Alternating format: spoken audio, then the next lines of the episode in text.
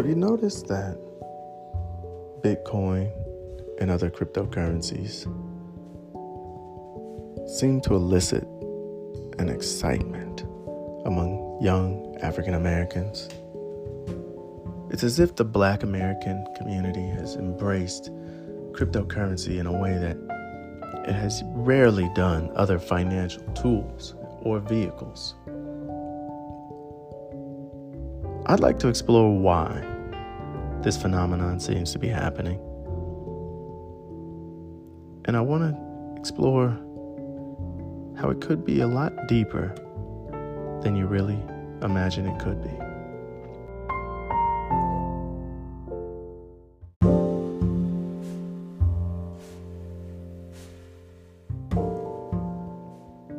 Let's start with, for one thing, Let's start with the one thing that makes this most most unique. Black people in America, like cryptocurrency,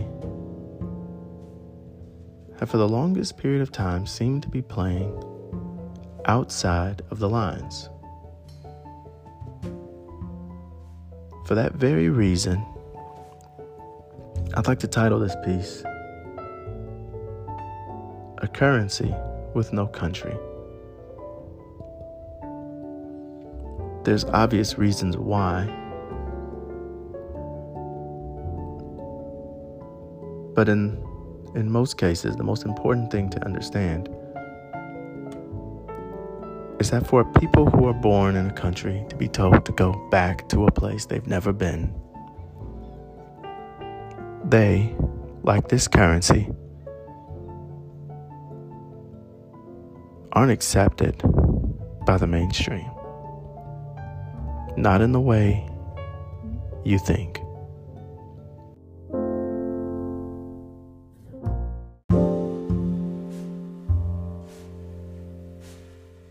And that's a fact because I can't spend Bitcoin here. I gotta still spend US dollars or MasterCard credit or, you know, established credit. Any one of these stores, there's no penetration in the real world. But there's a $27 to $800,000 increase in investment in this space, but there's a 1% penetration in the real world. So what happens when it gets 5% real world? When more people can spend their, their cryptocurrency at the store, at the restaurant, on the airplane, which is why we came to Amsterdam because there's a city out here where the whole city is cryptocurrency friendly. And this is an example of what's gonna happen to the rest of the world. And we think that if you get in now, when the value spreads, when the accessibility spreads, you'll be sitting on the right chair.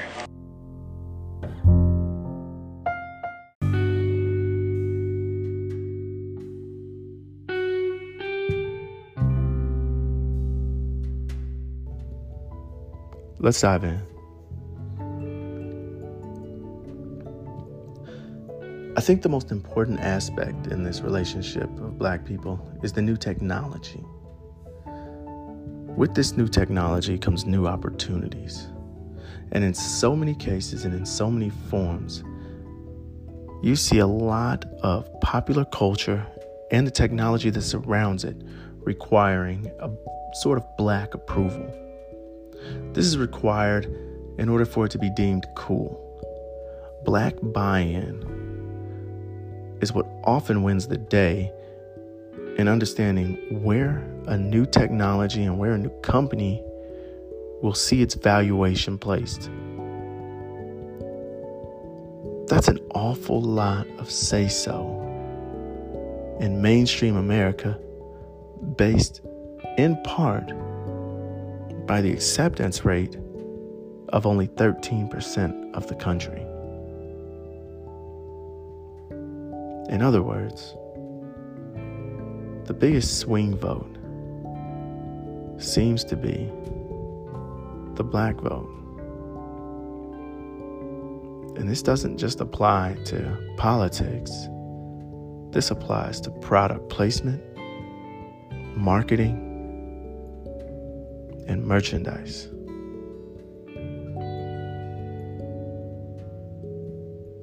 You see, in America, there's always been this aspect of of mainstream America being enthralled and being fascinated by black culture.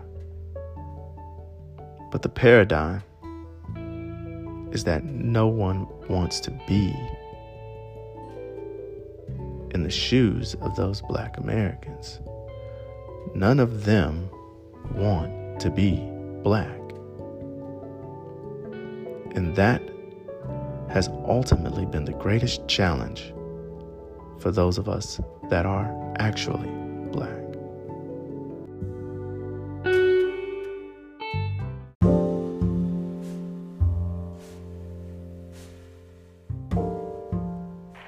Now we're playing this game of Monopoly. And let's pretend for a second in this auditorium that whites got $1,000 to play the game of Monopoly. Asians got 500. Hispanics got 300. Indian got 100. And blacks got $50 to play the game of Monopoly. Now, not never having gotten your 40 acres of mule, you don't own any land. You don't own any land. And if you don't have the money, you can't put any houses and hotels on the land if you got lucky and had some. Now, when you roll the dice in our hypothetical game of Monopoly, and you roll the dice and your, and your, and your number comes up on the wrong piece of property, what happens to you? You must either go bankrupt or go to jail.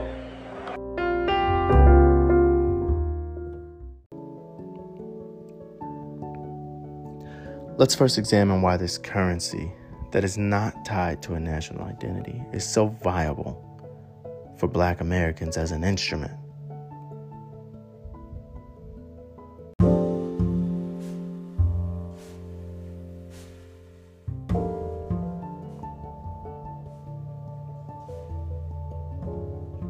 Interestingly, this cryptocurrency can be tied to every major currency in the world, allowing it flexibility in ways that we've never seen.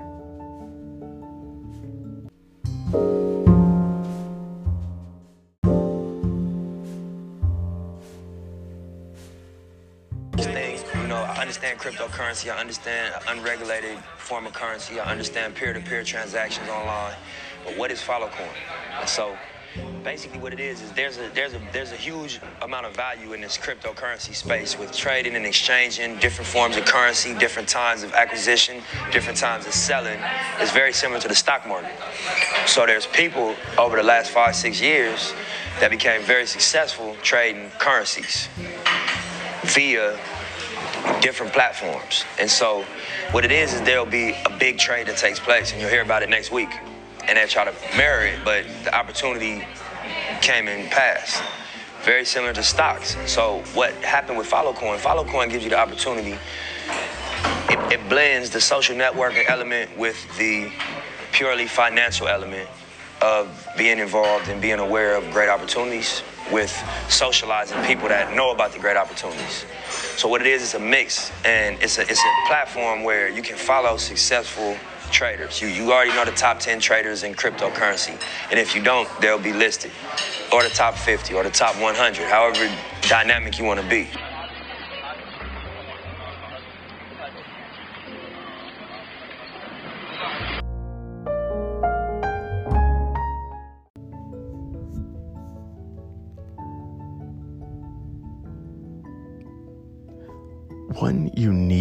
Aspect of this technology is that it allows people to capture the value of things without requiring Main Street approval. In other words, it would allow an artist, it would allow a musician, it would allow some athlete to capture their value without having to go through a third party. This is an incredibly powerful notion. You see, as we've explained before, black culture has always been a fascination of our global economy our global media, But what happens when that's the case? Like so many things, you see an over extraction of that culture. And then once it's over extracted, you see over exaggerations. And soon you have lost the value that you've provided to the culture. And then as you change, that gets over extracted. In other words, any artist who comes out and creates some new form, some new new way of doing something, creates the new cool, will ultimately see that extracted, replicated, and repeated over and over and over again without ever truly gaining its full value. That gets reserved for the third party that has the elective ability to say whether or not this person's aspect, this person's work, their art, their essence gets to be placed out on the stage for others to enjoy and or subscribe to. In other words, who's really controlling your culture?